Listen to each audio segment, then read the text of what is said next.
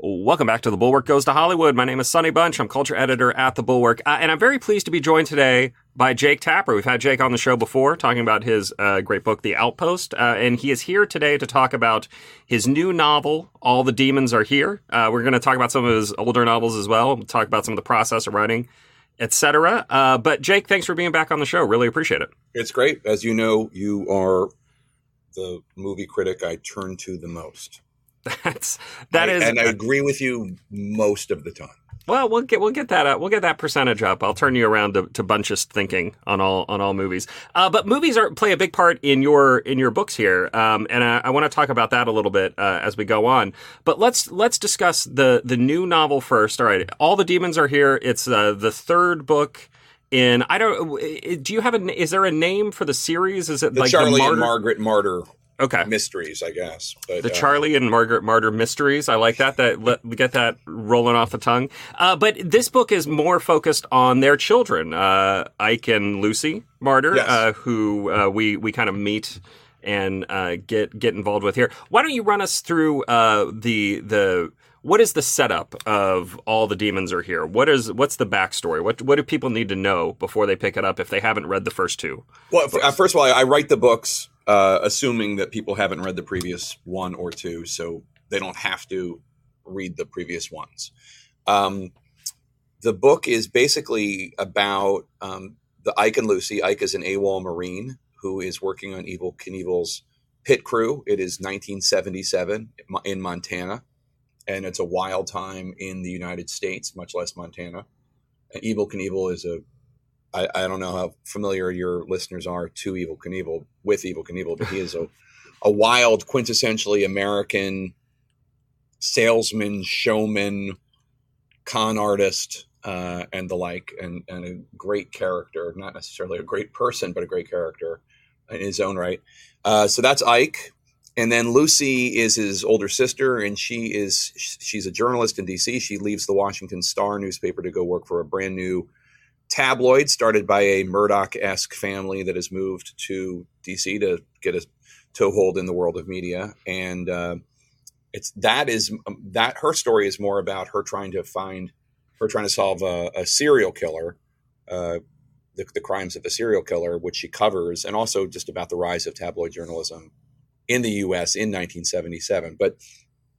1977 is almost a, a character unto itself because it's such a crazy year with Evel Knievel, the death of Elvis, UFOs, cults, Studio 54, disco, the uh, New York City blackout, and and all the other things going on in the culture at that time. It's uh, it's it's great to read. So, uh, you know, uh, the the previous books in the series uh, starts with the the Hellfire Club, which is set in 1950s uh, Washington D.C. Um, then we move to the Devil May Dance, which uh, deals with kind of the Rat Pack era uh, of Hollywood, uh, and and here we are in the 70s. And one of the things I really like about them is that they are um, historical novels, right? They are they're novels that uh, uh, you know kind of touch on different uh, real life characters, obviously very fictionalized for this uh, for these books, but you know still. Um, still dealing with the, the the kind of history of America, kind of pop history of America. When you were when you sit down to write them, when you all right, so you, you sit down to write the Hellfire Club. What is the research process like for this? Obviously, you've got a lot uh, you know, just up in your head about McCarthy era Washington. Uh, lots, lots to pull from there. But when you're when you're trying to get specifics, names of sitting congressmen, senators, or locations of you know buildings, that sort of thing. What are you, what are you uh, what is your research process like? I do a lot of research, um, but just I mean that's just from my journalistic background that I love nonfiction, and so I read a lot. You know, for the um, for the Hellfire Club, a lot of it was based on real things that happened. There was a Hellfire Club, as people may or may not know, that was a kind of a sex club in England in the in the 18 18th century that Benjamin Franklin visited at one point. Uh, and that's real. So I read two books on the Hellfire Club, the actual one, and then I read a lot about Joe McCarthy, a great book um, by uh, Jack Anderson uh, that was written, I think, in 1952. Uh, fantastic book. Um, and then I read a lot about the comic book hearings, and I read about Estes Kefauver, And the first book is about, um, I mean, it's about a lot of things, but it's about compromise. It's about people who come to Washington, D.C. to do good things, and then little by little they lose parts of their soul in order to try to get anything achieved. It's also about, you know, shadowy groups and, and uh, the military industrial complex. I read a lot about uh, Eisenhower for that first book, too. And then the second book, um, it's, it's uh, Attorney General Robert Kennedy basically blackmails Charlie and Margaret to go out and investigate Frank Sinatra to see if he's actually mobbed up or if it's just kind of an act. And and that is that one was based on a real story too, on the fact that Frank Sinatra, after President Kennedy got elected, wanted President Kennedy to stay with him at his Rancho Mirage estate um, during a visit to California in 1962, and it had the place built up. This is all real, a helipad and a place for the reporters to go, and extra rooms and this and that. And then he had his heart broken when Kennedy did not go, and he did not go because of the exact reason um, that Charlie and Margaret are sent out in this fictitious version uh, to investigate, which is that people at the FBI told Robert Kennedy, "Your brother cannot go and hang out with Frank Sinatra; he's mobbed up." So um, a lot of it's real, but then I just have fun playing with all of it. Yeah, and then uh, of course we, we get to the Evel Knievel uh, sections of this book, which are, are, are, super interesting to me. All right, so I, you're, I'm going to play fact or fiction here. Uh, did Evel Knievel actually toy with a run for president as you as you have in the book here? No, not that I know. Of. Okay, okay, because I because it's it's really it's really amusing to to watch him uh, kind of work through the the process of you know uh, trying to figure out what to stand for, and I, I I don't think I'm going too far out on a limb here to suggest that uh, he's kind of modeled in a uh, shall we say Trumpian way in his. Uh, I mean, I think they're I think they're cut from the same cloth. I mean, you know, I I, I think that that just is a fact, and then I just took it and played with it. Um, the, the they both, and uh, this isn't meant uh, as a slam on Trump or Evel Knievel, but they both have this quintessentially American kind of P.T. Barnum quality of let's put on a show, let's figure out what people like, let's you know they, they can capture and get news attention media attention. They can put butts in the seats. They can get followers. Um, and it's uh, you know it's funny. I um i don't know anything about motorcycles and motorcycles are a big part of this book. Uh, ike drives a motorcycle. Evel Knievel obviously drives a motorcycle. There are lots of scenes where there's motorcycle action pivotal to the plot.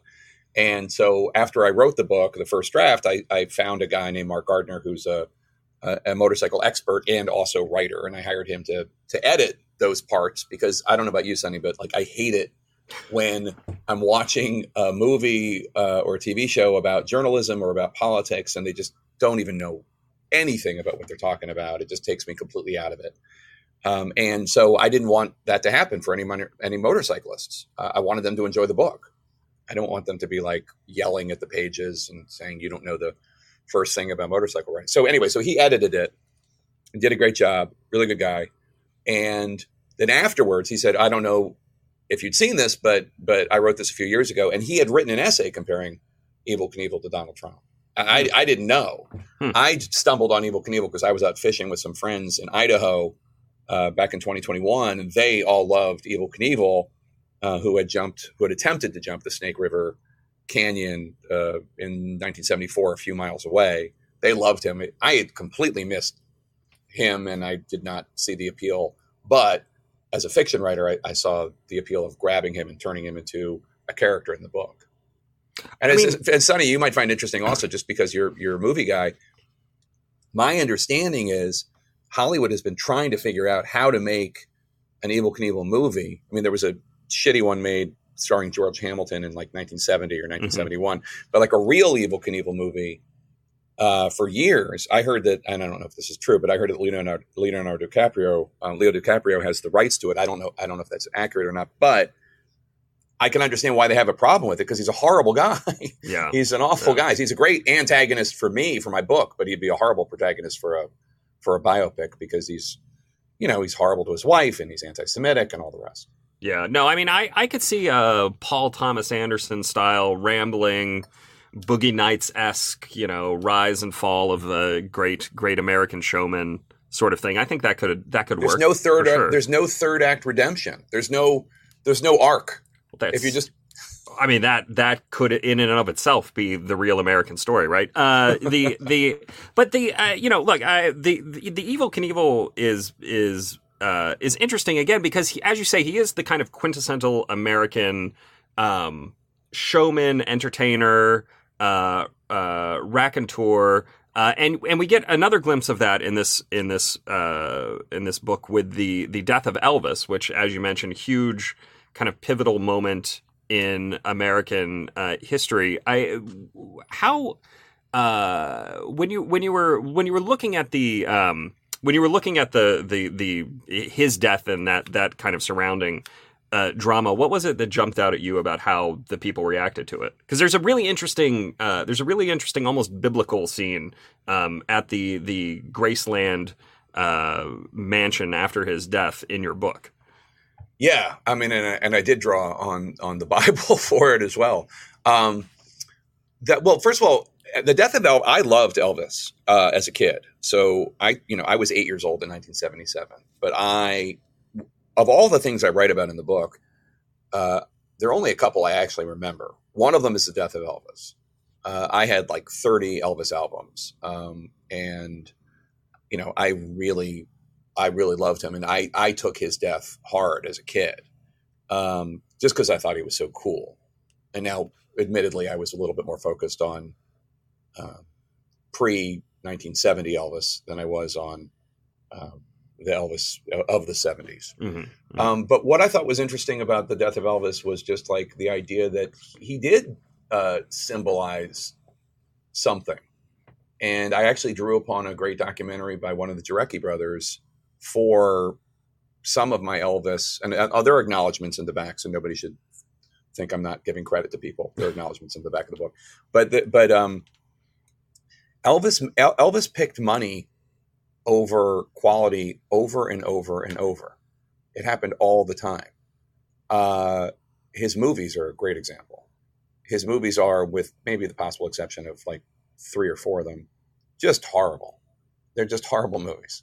Um, and uh, so he he represented something about American culture, uh, not just his, his, how much people loved him and how cool he seemed, and all the good qualities he had, but also some of the negative qualities he had about how he was encouraged to do what was profitable almost every time at, at every turn in his career.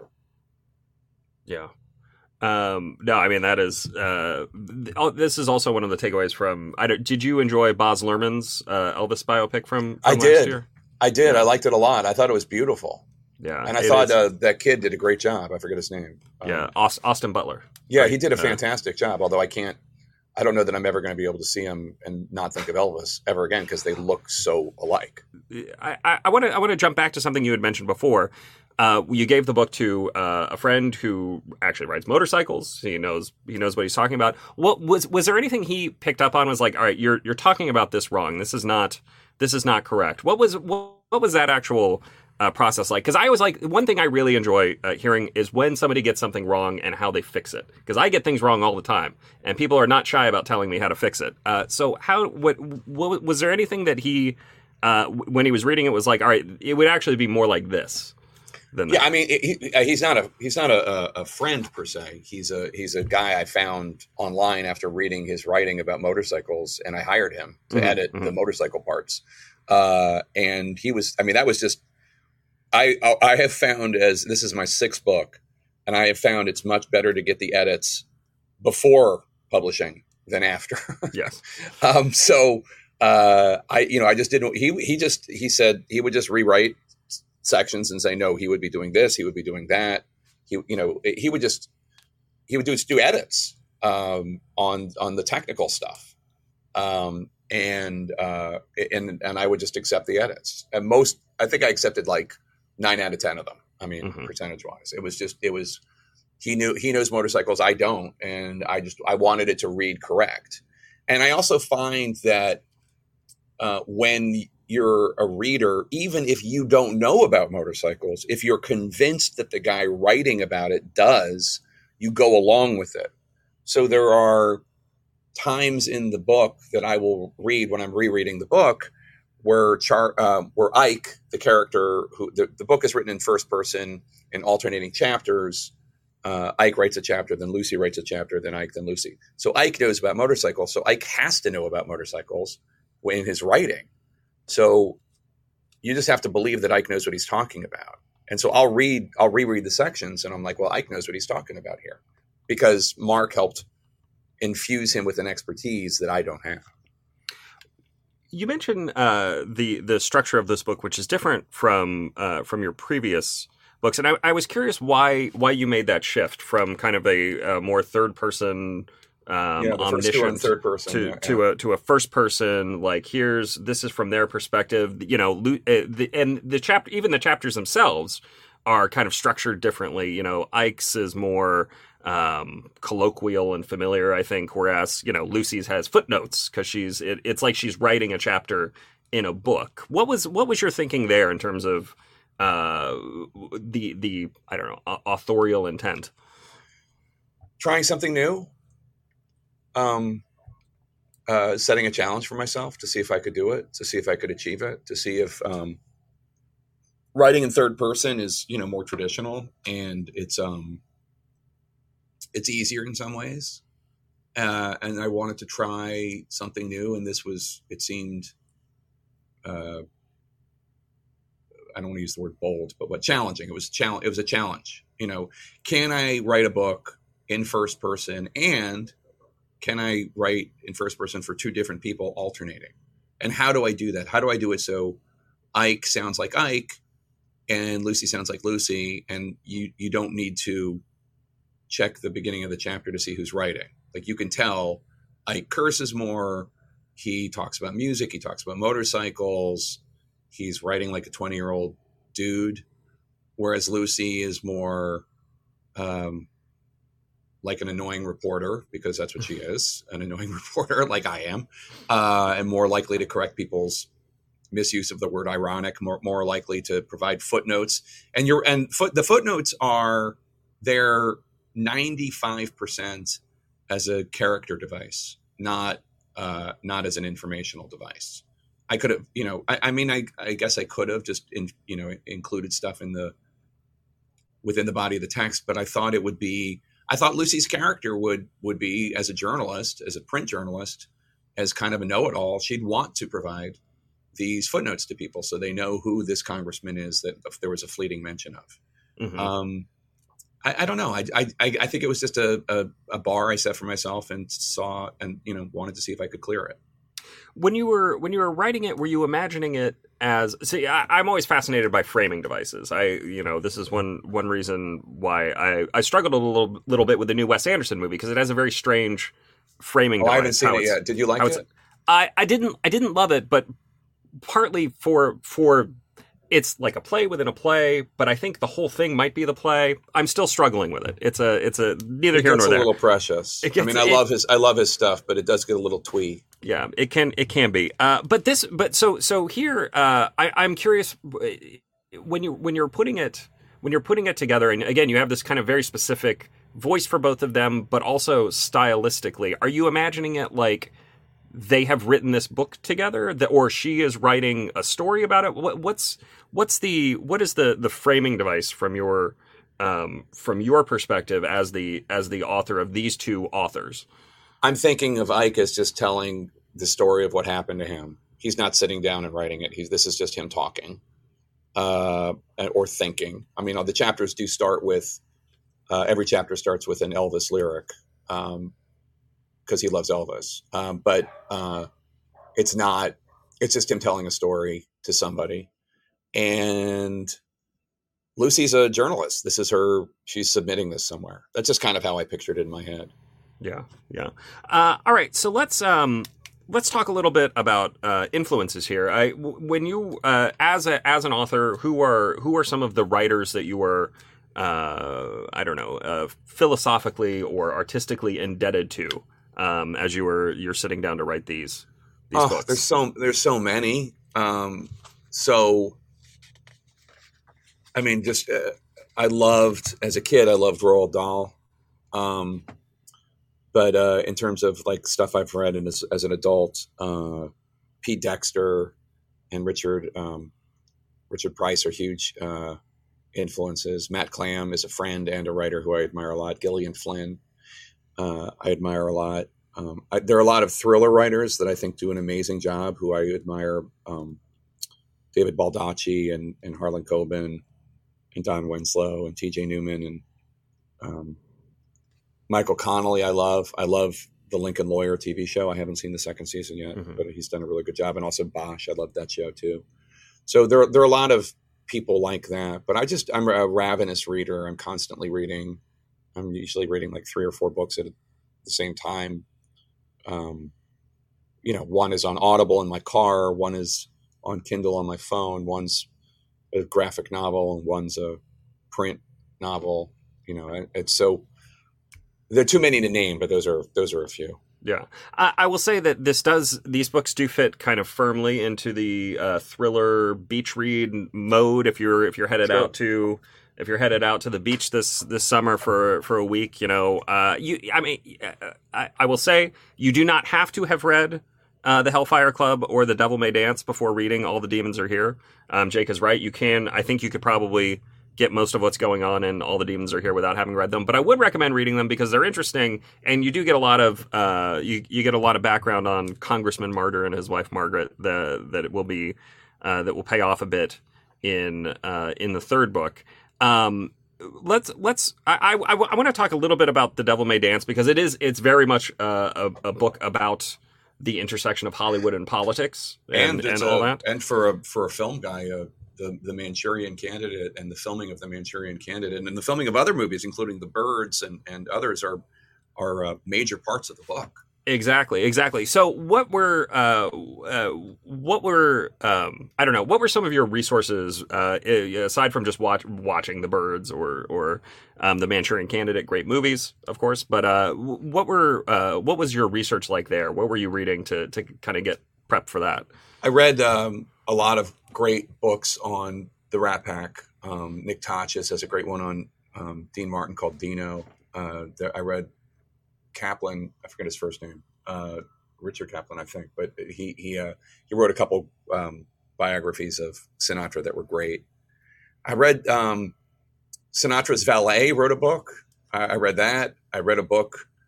Uh, I read a Judith Exner's book, uh, the woman who allegedly had an affair with both JFK and uh, Sam Giancana. I read her book, which you know, it's tough to find because I some somebody got rid of a lot of those copies. I don't know who it was, but somebody did. And uh, just I read a lot of stuff about the the seedy business of film. Um, Tippi Hedren's uh, memoir and, and others. Um, because one, as much as uh, the Hellfire Club is about politics in the '50s and the um, all the demons are here, the new one is about kind of American culture and the rise of tabloid journalism in the '70s the, the, the second one, the, the Devil May Dance, is really about Hollywood.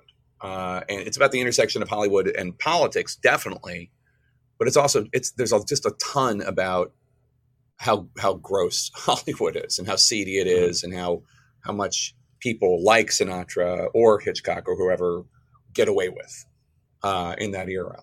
Although Hitch, although I should note that Sinatra's not a he's not a villain in the book at all. In fact, at the end of the day, he's probably a rather sympathetic, if tragic, character. Um, he, but I, I, want I there there are two books uh, uh, full of essays about just the Manchurian Candidate, including one by Greil Marcus that I read. I read a lot of film criticism about um, the Manchurian Candidate and about the significance of that film. We should note that we're talking about the '60s version of the Manchurian Candidate, not the yes. not the one uh, with Liev Schreiber. Yes, uh, the Denz- the Denzel Washington Liev Schreiber one. Uh, the yeah, I mean, I, I, it's, it, it is an interesting uh, kind of glimpse into that that that moment in Hollywood.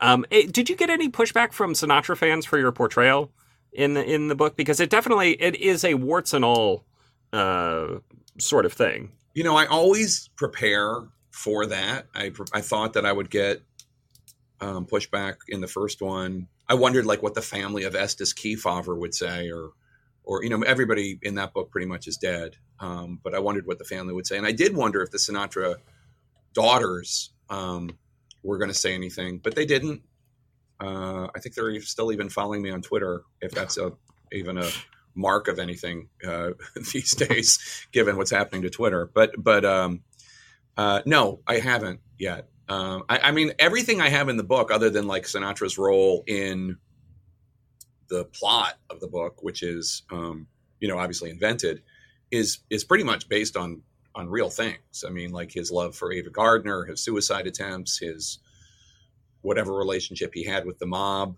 It, it, there, it was there. I mean, and he was he got prouder and prouder of it as he as he got older and older.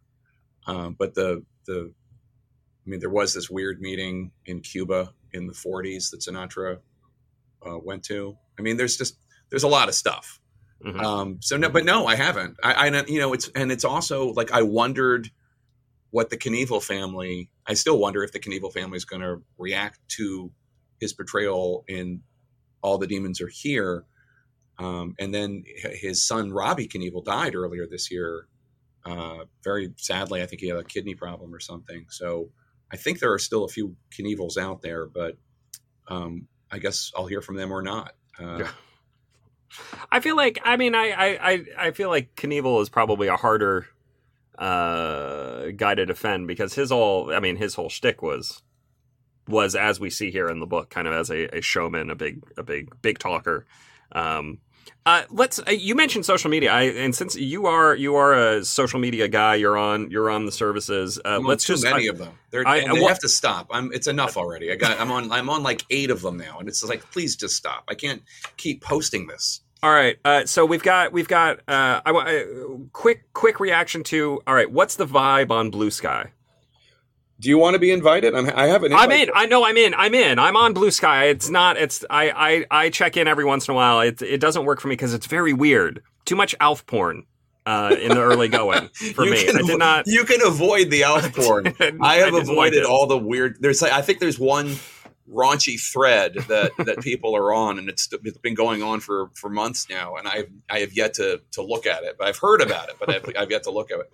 Um, I've um Bluesky is uh, see, you know, one of the problems with Twitter is that it became impossible uh, to make a joke mm-hmm. without just horrible, horrible reactions. And it all, I mean, I'm not even getting into the Nazis, which is a problem.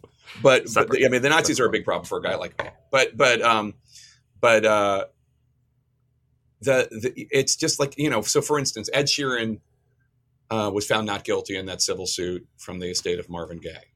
And I went on blue sky and I wrote, Ed Sheeran's Walking the Streets, a Free Man, WTF. Now, it, it, I'm joking. Like, I'm not actually upset. Like, I, I don't care. like, I mean, whatever. It's, he got his, you know, the gays got their, the Marvin Gaye family got their day in court and whatever. But that's a joke. It's just a stupid joke and it made people laugh. And it's such a small community, and and and pretty much everybody, ninety five percent of the people there are like, this is just supposed to be fun. We're not supposed to be here like attacking each other, and like you know. So I got away with it. But if I had said that uh, joke on Twitter, it would have been like, so this is what you think is important, and why aren't you covering this? And it's just like it's just so right. tiresome. Yeah. It's not. It's not you know. It's not. It's not some some per, personal burden It's just like it made it, it just Twitter stopped being fun about for me about five or six years ago. Now, what about Threads? Threads is the hot new thing. Everyone's on Threads. What what what's your sense of the the? I'm trying to figure out the vibe there. It okay. seems like Twitter before the Nazis invaded. So it's okay. like you know, 1939 Paris. Um, okay. Uh, but I don't know what it's going to be. Like I haven't really made any. I I, th- I think I posted something like seriously, guys, I don't want no scrubs. Just to see, you know, whatever. Like you just, just what social media for a 54 year old anchor man should be and could be are two different things. Like I want it to be someplace I can just go and make a joke and like play off. Like that's how I first met you. Frankly, mm-hmm. on social media, on Twitter, you were yeah. funny and engaging, and there were all these fun memes about how you're always wrong, which you're not. Obviously, you're usually right, but it's a, but it's a, but it's a, it's a funny meme and like I've met so many people, and then, you know, it doesn't matter how many quality filters you put up. Like at a certain point, the the bad faith actors uh, just make it not fun to like ex- have exchanges with people anymore. Yeah. Do you know what I mean? Do you agree? Yeah, totally. No, I'm. Uh, this is this is one reason why I like Threads for now. But it, anything that gets a beyond a certain size, right, that's untenable.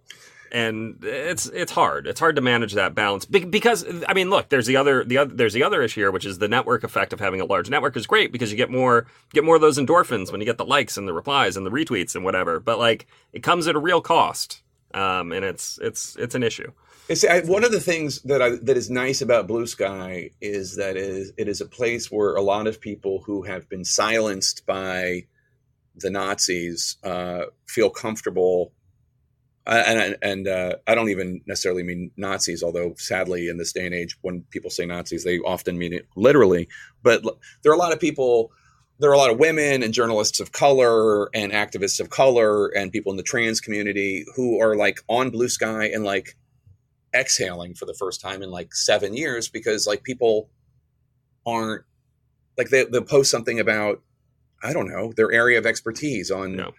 on let's just say film or whatever and like nobody's saying you're a dude mm-hmm. you know and it's like yeah I, people can think whatever they want about the trans community but like they, they should be allowed to like exist and just like yeah. live their life yeah. so that's one of the nice things about Bluesky and it would be nice if threads were that for everyone but again, we'll see. You're right. It gets big enough, and then the bad faith actors start coming in.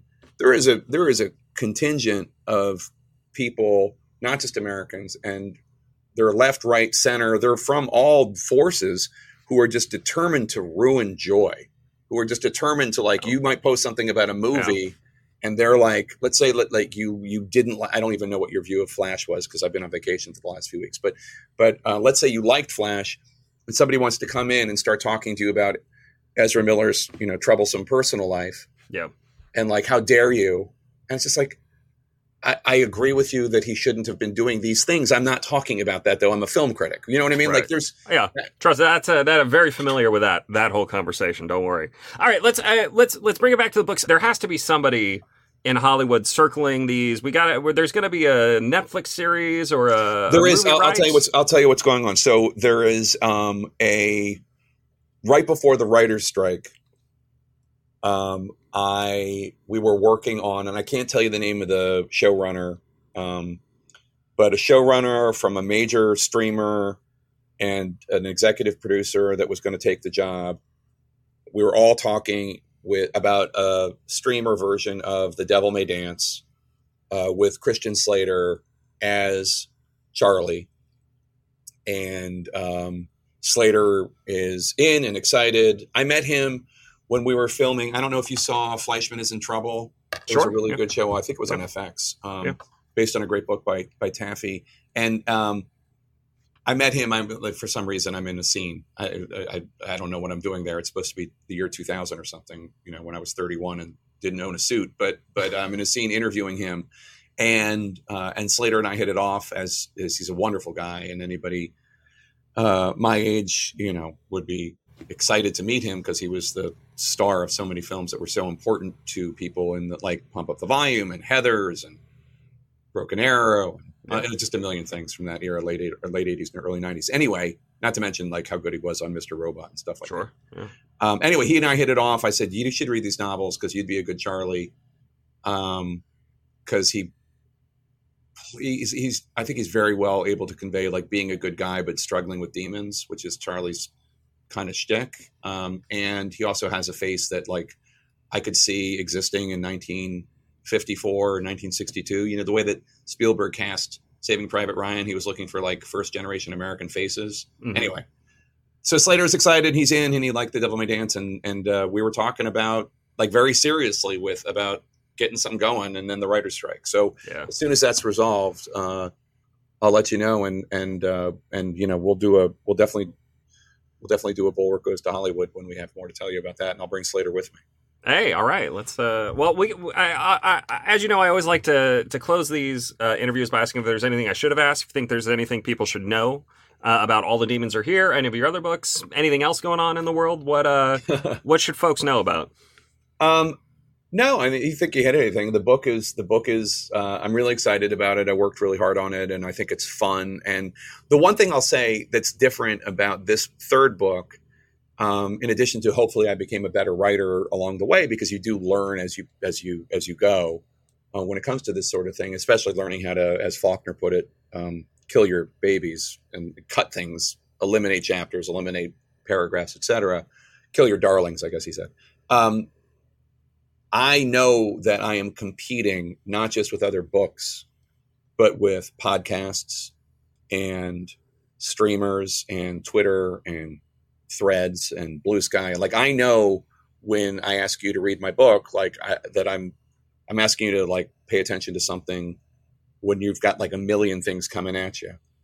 And I wrote it thinking that like, I want people to dive into it and, and really care about the characters and really turn the page to see what happens next because they don't really know what's going to happen next. And um, so I, I, hope that comes across. But I just want to know that I want people to know I'm I'm trying to meet you where you are.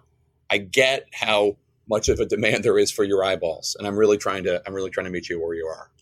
Uh, I will say again, uh, these are compulsively readable books. Uh, they are. Uh, uh, I read all three of them in the span of time it took me to read Blood Meridian last month. Um, so uh, you know, it is. It's they are they are good. I do ask less reads. of you than Cormac McCarthy does. Yes, I ask I ask less of you. It, it is good, and I do. I, look, I will say, just put on my, my, I don't write a lot of literary criticism, but I will throw on my critic hat for a second, and I will say that. Um, I think I think all the demons are here. Uh, the it's it is it is in the first in the first uh, book in particular. There was definitely a little bit of. Uh, and uh, again, I don't, I don't want this to come across as too harsh, but a little bit of name dropping, like these are names I know from this from this era. And I and by the time we get to all the demons are here, I think that that that's been worked out of your system. It is it's it's snappier, snippier, uh, gets gets really going. But uh, everybody should read the Hellfire Club and the Devil May Dance. Uh, in but, addition to this, but right so, now, all you need to do is read uh, "All the Demons Are Here." That's that's yep. that's assignment number one. Yes, that's uh, pick it up, get it on the bestseller list, folks. All right, uh, that is it for this week's episode. my name again, Sonny Bunch. I'm culture editor at the Bulwark, and I will be back next week with another episode. We'll see you guys then.